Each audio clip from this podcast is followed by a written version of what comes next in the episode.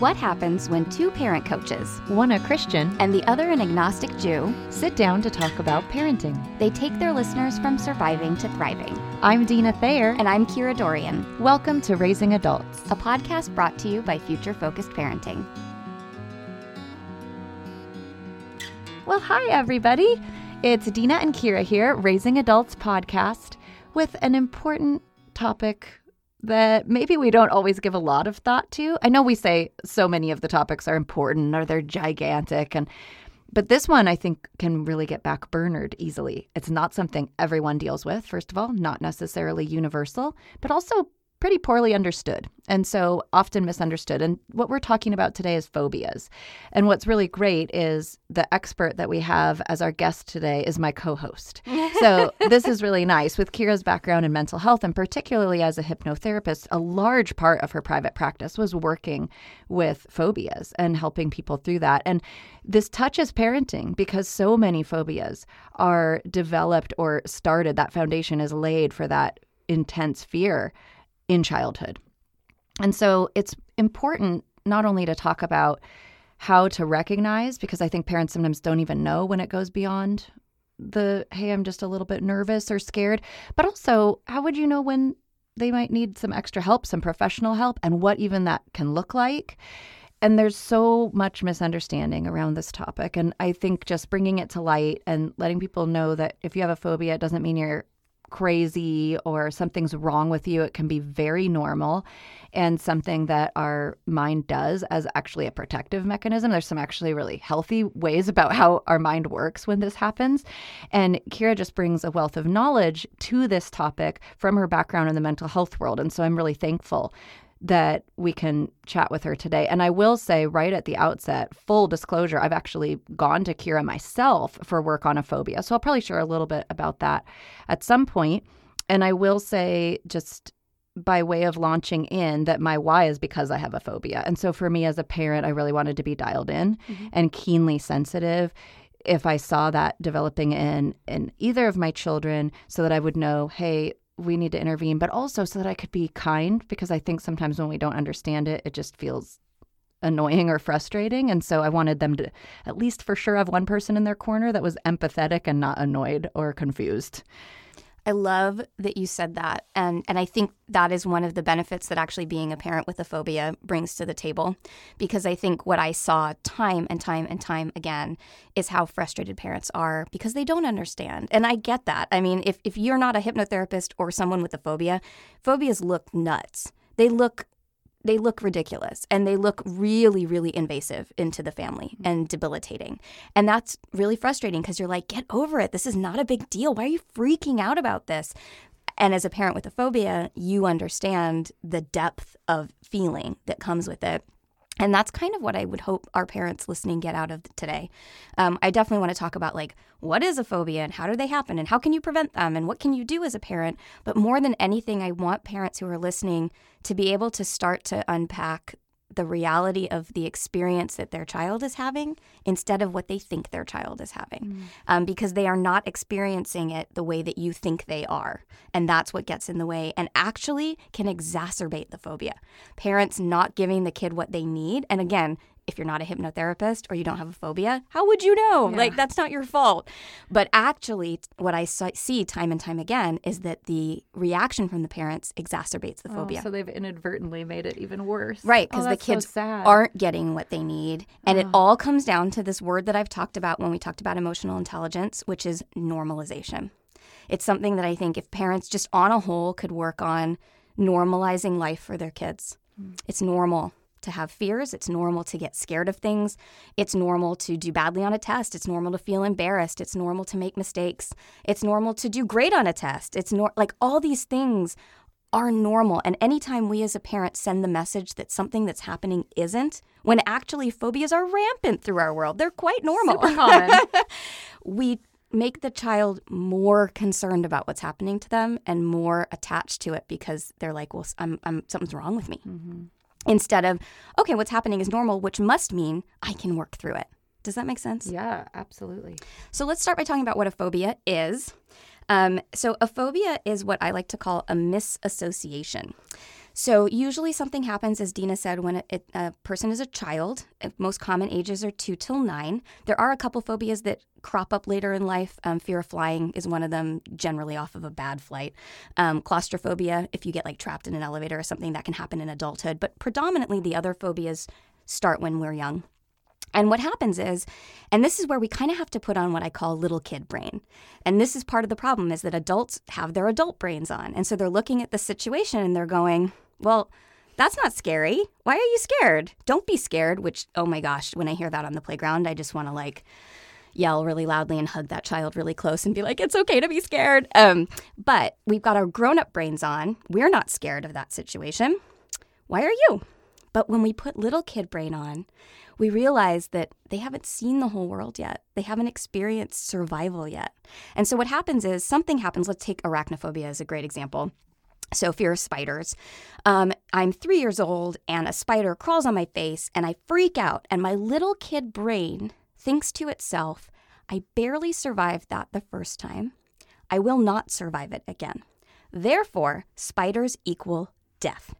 And that sounds really extreme, but if you think about a three year old's perspective on what happened to them, that kind of makes sense. Mm-hmm.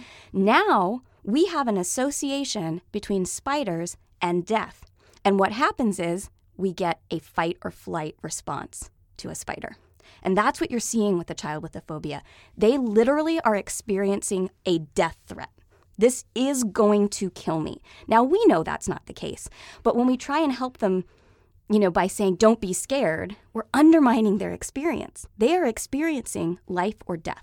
So, what we have to actually do, and we're going to talk about this in a minute, is come at it from a different angle, a normalizing angle. Like it makes sense that you're scared about that because of what happened mm-hmm. here. And now I'm going to help you break that down and unpack it instead of just trying to shut down your experience, which is just going to exacerbate it. Does that make sense? It does. Okay.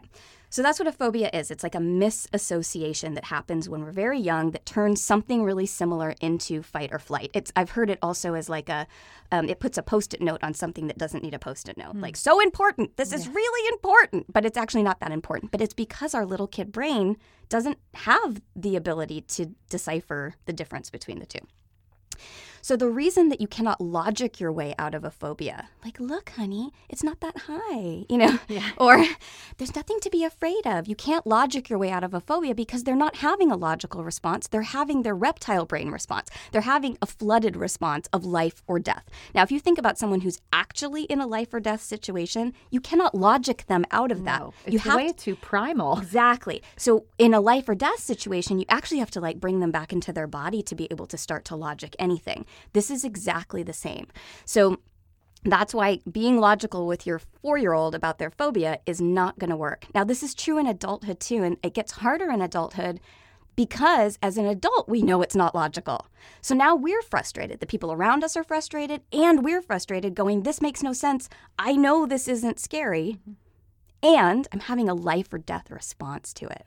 And so when I work with adult clients with phobias, that frustration is huge. So actually, I just realized I didn't say my why.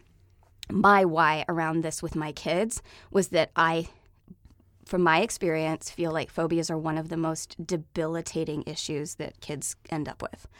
Um, they really can get in the way of them living a full and happy life they don't want to travel because of whatever the phobia is. They want to travel, but they can't, mm-hmm. right? Or um, they don't want to live in certain parts of the world because there's spiders there. You know, just things like that where you're like, you can just see people wanting to live this really full life, and phobias can be really debilitating. So I just, I had the, I was lucky that I had the experience and the tools to know how to spot a potential phobia trigger and then what to do with it to help my kids hopefully not have any. So, the next thing I want to talk about is how to spot a trigger. So, what causes them? So, there's two types of phobias, and I want to be clear that this is from my experience and my work in private practice for over a decade now. Um, I am not a psychologist or a psychiatrist, and so these are my opinions based on my experience. So, two things cause phobias. The most common is what I call a triggering incident. So, something happens. Um, I'm five years old. Somehow I managed to get onto my roof. I slip. I don't fall off the roof. I slip. And what do you know? I grow up to have a fear of heights. Fancy that. Probably forgot about the thing when I slipped, have this weird fear of heights that I can't figure out. We get back to the triggering incident. It's like, well, of course you have a fear of heights. You almost fell off a roof when you This were five. makes sense. Right. But we often forget these things, right? And they seem big at the time, but small to our adult brain, which is why we have to stop using adult brain. We have to use kid brain when we talk about phobias. Okay, so that's the most common. There is, however, a slice that I've seen of phobias that are caused by a traumatic childhood. So if a child was really abused um, or had, uh, you know, let's say alcoholic parents that were very unpredictable, we sometimes see a phobia um, in any situation where the person's out of control. So crossing bridges, flying, elevators are really common for people who had traumatic upbringings because they are no longer in control and they're kind of at the they're beholden to something and someone else. And their childhood when they were beholden to something or someone else was very scary and unpredictable So in those, it's not one one isolated triggering event, so to Right, speak. It's more this whole milieu in the backdrop of and so now if I'm in a situation where I'm not in control, it brings all that up for yes. Me. Okay. right. i'm i'm like right back in my childhood feeling completely unpredictable ex- eh, you know an experience that i can't i don't know what's going to happen so i'm scared. Mm-hmm. Um, which makes a lot of sense when you kind of think It about does. it that way. But they are less so. I would say like we're probably talking like 80 20 so 80% are triggering incidents 20% and lots of people who had really traumatic childhoods don't have phobias. It shows up in other ways. Heightened anxiety is really mm. really common for traumatic childhoods. Again because it was so unpredictable if i worry enough about it i'll be able to figure it out and prevent getting hit or prevent you know and so they then struggle with this anxiety later in life so those are the two types. So the main one I want to focus on today is the the triggering incident.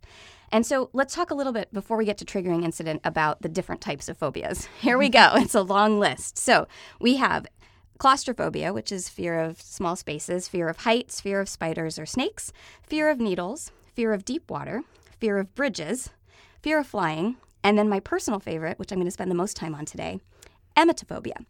Um, emetophobia is a fear of vomiting and it is a sneaky little guy. Ooh, emetophobia is so interesting because it doesn't always show up as an obvious fear of vomiting. It is most often showing up as social anxiety. So I get a lot of families that come in, their kids have severe social anxiety, or adults who come in and are like, I just, I'm really uncomfortable going into like big groups of people, new restaurants. I don't really love leaving my house. And what we discover is that what they actually have is a fear of vomiting. And that's why they don't want to go out into the world. So super interesting. My favorite phobia. The other really interesting thing about emetophobia is that um, people who have it think they're the only person who's ever had it. It's very common. They feel very alone and no one talks about it. And actually, it's the most common phobia out there. So, for So am I anyone. allowed to pipe in? Yeah, do. this is mine. Yeah. So that is absolutely true. And I, the other thing I see that you didn't mention is a large population of of emetophobics also have a fear of public speaking.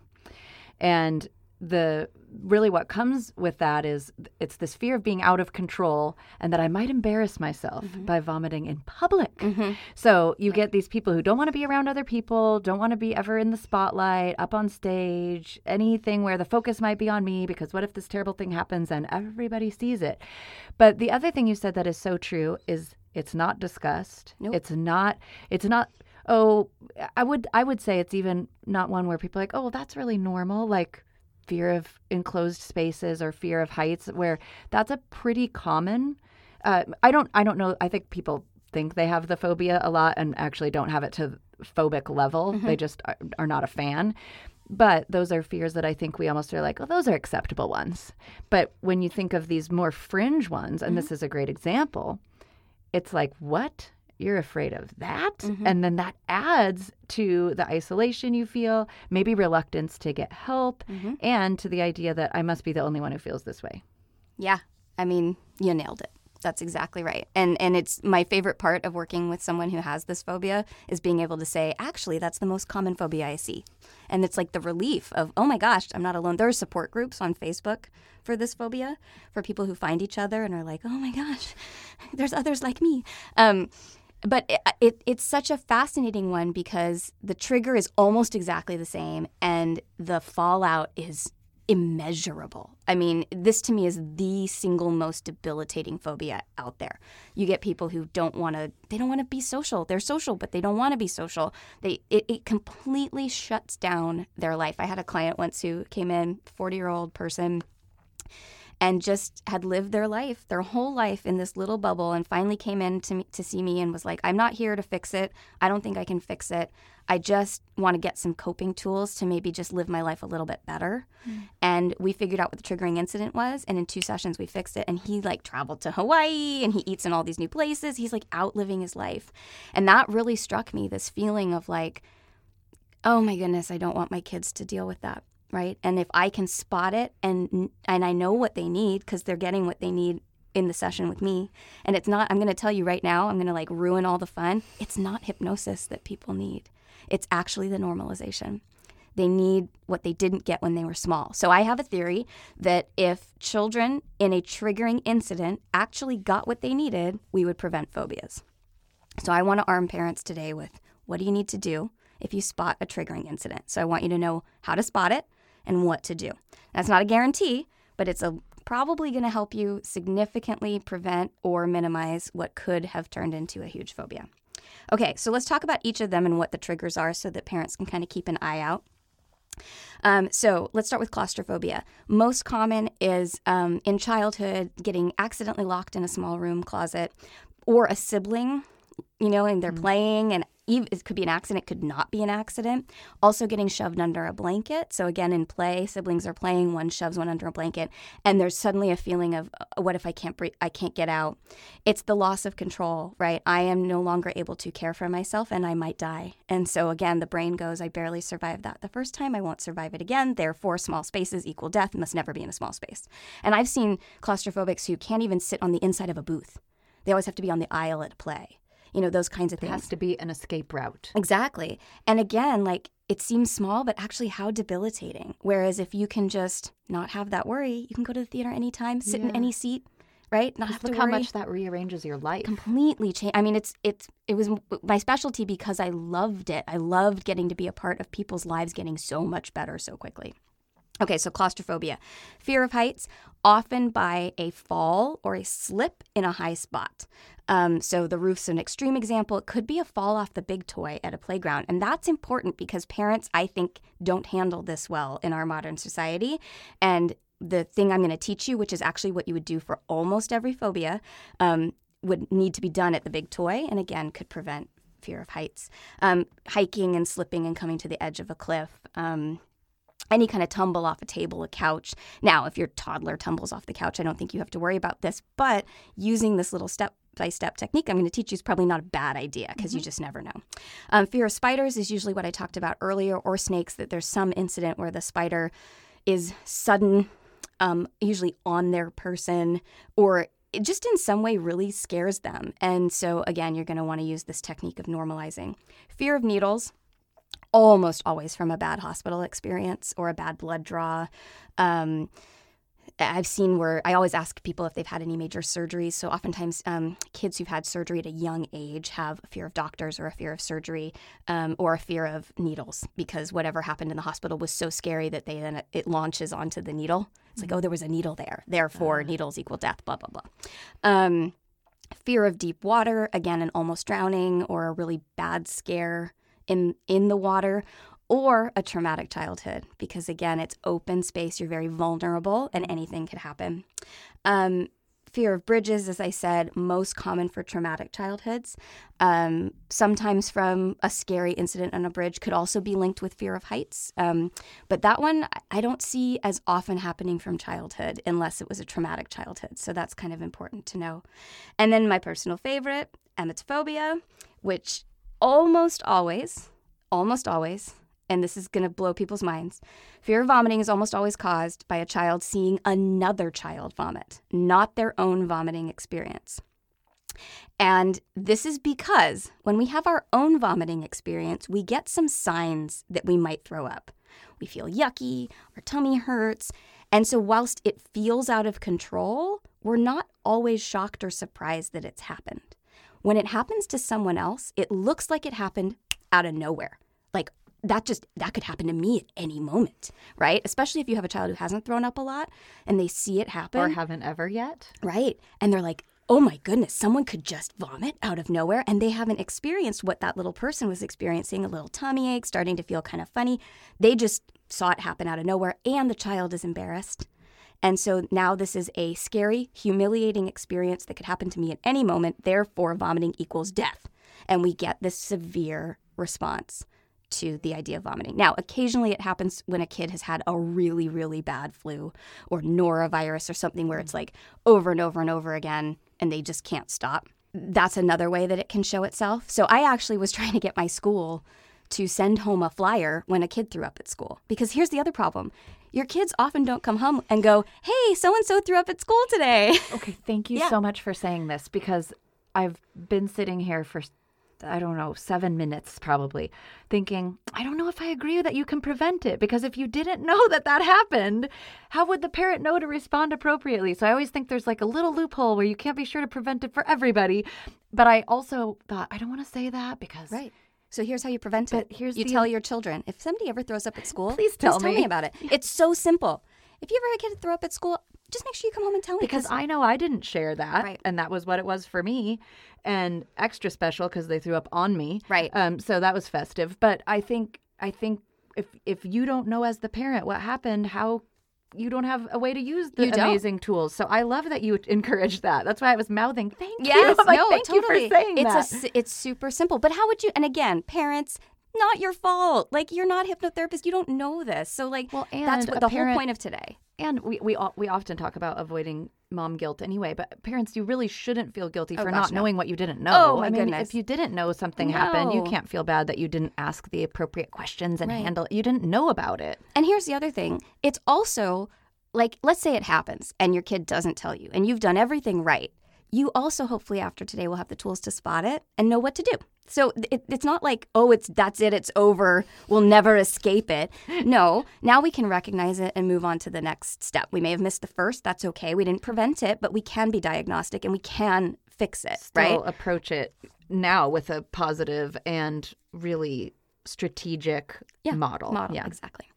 So here's what you do, folks. Your child falls off the big toy, or they come home and they say, so and so threw up at school today. If you take nothing else from this episode, take this. Please never tell your child that they're okay, not to be scared, and not to worry about it, because you are undermining what's happening for them. So when they fall off the big toy, our desire as parents is to be like, you're okay. Don't worry, you're fine. There's nothing to be scared about. And that comes from this beautiful place of love. But here's what happens for the child the child goes, I am? Because I don't really feel okay because my heart is racing, right? Because, of course, if you fall off of something, like uh, tell me one adult who wouldn't have a racing heart, whose body would not feel different because they fell off of a big toy. Well, and this is so important, right? Because even the child who isn't physically injured Is, is- emotionally is affected. now hearing that, but the fact that that just startled me or scared me is invalidated. Yeah, don't it feel doesn't that. matter. Yeah. Exactly. And that's what I really don't like about you're okay.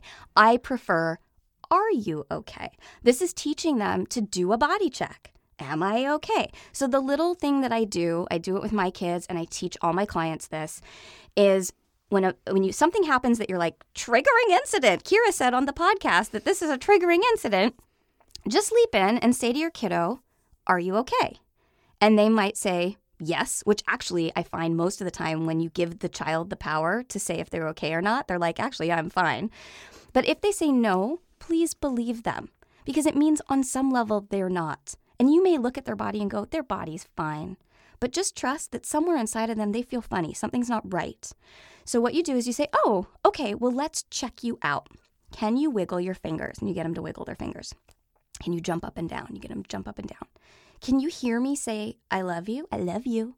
Can you see my silly face? And you make a silly face. And then you say, okay, looks to me like your body's okay and your body survived that. How cool is that that your body knew how to survive that big scary thing? And please, please honor that it was scary. Even if you don't think it was scary. Yeah, you know what? That looked scary. I, that makes sense that you're scared. But wow, your body is so strong and so capable, it survived something scary. Now, what happens in little kid brain is little kid brain goes, Yeah, hmm. it did. And then you say, And you know what I think that means? I think that means you'd survive it again. And they go, Yeah, I would. And we prevent a phobia. Does that make sense? As opposed to, I fall off the big toy, I feel really funny and scared. My mom says, You're okay. Don't worry about it. Don't be scared. And I go, But I feel. I feel funny and I think I almost died and I don't I don't know that I'm going to survive that again. And now it's all internal. They're not vocalizing it to you. So now we develop a fear of heights phobia as opposed to my needs got met in the moment. It was normalized, it was nurtured. It's back to those three Ns. It was named. Yes, that was scary. Right? It looks I say to the kids a lot, it looks like your body didn't get hurt, but your heart got hurt or your brain got scared, right? Like acknowledging that we're not just our physical being. Um, so name it, normalize it, nurture it, and this is how you prevent a phobia. So with emetophobia, there's one extra little piece, which is all the steps I just said, and then talking about throwing up is a sign that your body is safe. That's really important. This is where you twist things on heads for emetophobes. The idea that throwing up feels gross. Yes, I concur, okay? but it is a sign that your body's working perfectly because it's trying to get out something dangerous. So actually, if you didn't throw up, it would be a sign that something was wrong. So the fact that your body knows what to do means it is in perfect working order. And so if it's a another child that threw up that you're processing, you're like, thank goodness that Jack, Jack's body knew what to do and took care of him. What a strong and capable body he has. And you're flipping it on its head. Yeah, it looks like it came out of nowhere, but did you know most people get some clues? They get a little tummy ache, you know. And I think people have a fear of like giving a kid a phobia by being like, here are the signs that you're going to throw up, but you're empowering them. There are normal things that are cues that tell us our body's doing its job. we talk about the immune system as superheroes in our house. Like you have all these superheroes inside mm-hmm. of you. Your superheroes are like, get out, get out, get out. Um, and we, that's what we want because that's how you stay safe. So even though it looks really scary and it looks like it came out of nowhere, Jack probably had a few clues. And thank goodness his body knew what to do. So I have a question for later. Mm-hmm. If these things didn't happen in advance and you've got maybe someone who's older, preteen, teen, or just your child, mm-hmm. and the other people around them aren't handling it well. Do you have tips for other people who see maybe a phobia or a phobic reaction? How can they respond in a way that is helpful and not horrible? Yeah, because often the responses are really not appropriate oh, from what I've they're seen. Awful, and and I think it comes back to the normalizing of, you know, he sees this differently than you do. Right. So I remember once uh, Rhiannon had a thing about water once because she almost drowned when she was two. And we were in Hawaii when she was five. And she did not want to jump in this pool. Like she wanted to jump in the pool so bad, but she did not want to jump in the pool. And it was this push pull. And somebody in the pool made a comment about it like, oh, just push her in. And I was like, oh, no, she doesn't actually experience water like you do. She almost drowned when she was two. So she has a phobia that we're working through, but thank you. Right? So I think it's like if you normalize it, if you are clearly okay with the fact that your kid has this thing that you're working through, and it's going to model it really well for everybody else how they should be handling it. And in terms of handling it, so let's say you weren't there, you didn't know, or you were there and you missed it and you only realized later like shoot that developed into I oh, I can I know where that comes from, mm-hmm. right? First and foremost, if you know where it comes from, you're in great shape because that's so much easier when we understand what the triggering incident is. I'm a huge fan of hypnotherapy. It's very effective. Um, I used to work with kids as little as nine. That was my sort of threshold. Um, and there are lots of amazing practitioners that work with kids all over the world. It is extremely effective, um, and it's not woo woo. I mean, it depends who you go see. I'm not woo woo, um, like at all. um, and really, all you're doing is is essentially figuring out the triggering incident, and then taking the child, or if you're an adult, the adult, to the triggering incident and giving them what they didn't get in that moment which is what, again, I'm hoping parents will be empowered to know what to do in that moment. But all you're doing is name it, normalize it, nurture it, help them see it differently, right? Like that actually the fact that you lived is a sign that your body's amazing and capable and protective. And then the phobias go away. So hypnotherapy is amazing, but if that's not your jam, then you just want to look for someone who specializes in this. There are lots of amazing practitioners, non hypnotherapy practitioners as well, um, that are out there who specialize in phobias and, and have the support. Um, certain phobias are better for exposure therapy than others. I'm not an enormous fan of exposure therapy. I am after we've had a session. That's what they have to do is like, okay, now you got to go like up the space needle. Um, but I think that it's really about changing the framework of what's happening. This is not a bad thing. your child's not doing anything wrong. They're not being obnoxious. And if it's impacting your family, that's actually quite normal. And that means you need to go and get some help and do something. Don't let it fester. The longer this sits with the child, the bigger it gets. So if you know your kid has a real phobia, go get some help soon. And don't just wait around for it to get better because it's probably not going to. And I would just add a couple things, and that is let them do what they need to do. Yeah. I I I have one child who has the same phobia as me, and I just am very open and fine with that child doing what they need to do if they need to step out of the room or plug their ears or whatever it is to just leave room for that and not make fun of it. Here's the other thing I would say eh, on the on the side of here's something to avoid is sometimes people will make fun of this kind of a fear. It's a it is kind of a different one. Mm-hmm. And so for a while we had other family members who would like pretend to gag around this child, not appreciated. It's not funny to them and you can actually trigger an incident, a, a mm-hmm. phobic incident by doing things like that. So if you think you can kind of joke them out of it or whatever, I would like to dispel that myth. That will not work. And it actually is really invalidating and doesn't make them feel good at all. So there has to be a lot of room for letting them do what they need to do, their own coping skills. And sometimes that is removal or getting some space or whatever.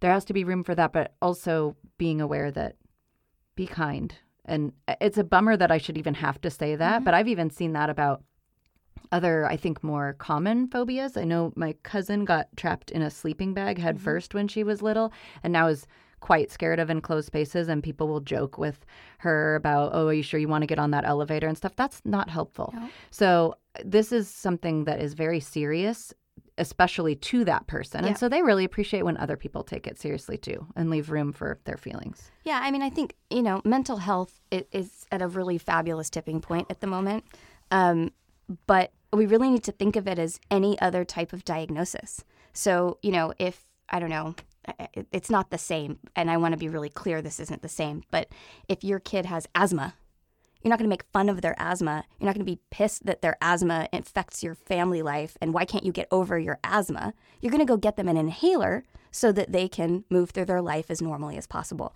This is exactly the same.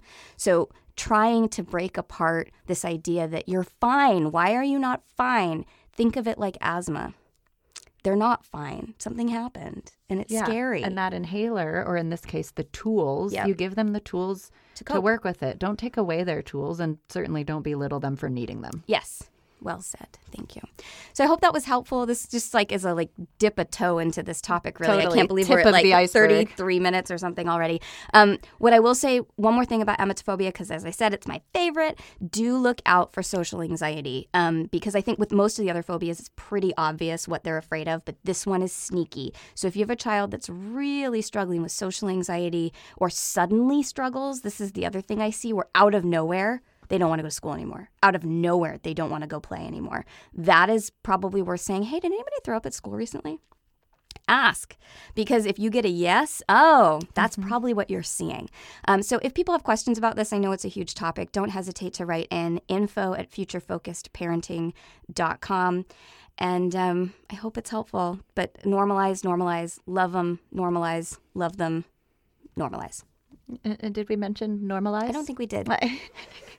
I do have a quote today, and this is a little bit more about generic fear, but just a good way to think about it. And I'm so glad you talked about the hey, and then you could do it again next time. So you've removed this, I won't survive it again.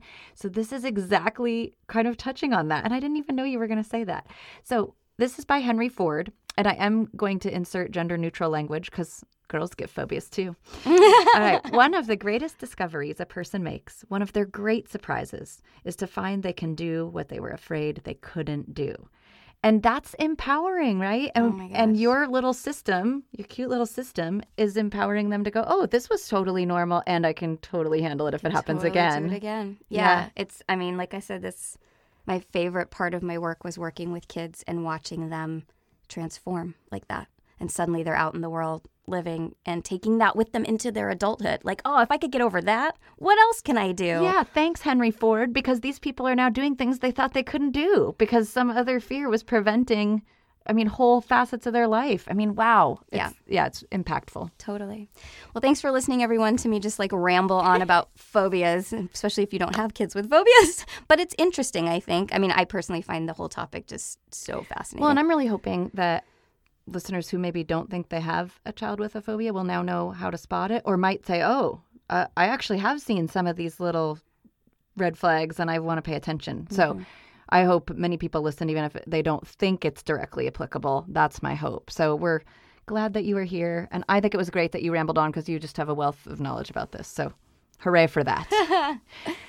if you haven't lately thought about writing us a review, I'd like to encourage you to do that. It's so helpful with podcast relevancy, which means how fast can people find us? And we want other people to know that this podcast exists. And so when there are positive reviews and five star ratings, we pop up quicker. And then mm-hmm. other people can get great intentional parenting advice. So that's our hope. Please consider doing that on whatever podcast platform you're listening to us on. We really appreciate them and they do make a difference. It's it's not just for your health. It's it really is helpful.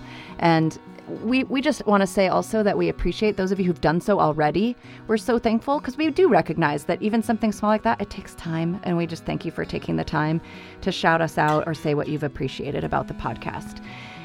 We are so glad you were with us today, and we look forward to bringing you more great content next week. Raising Adults is produced by Kira Dorian and Dina Thayer and recorded in Kira's laundry room. Music by Seattle band Hannah Lee. Thanks for listening.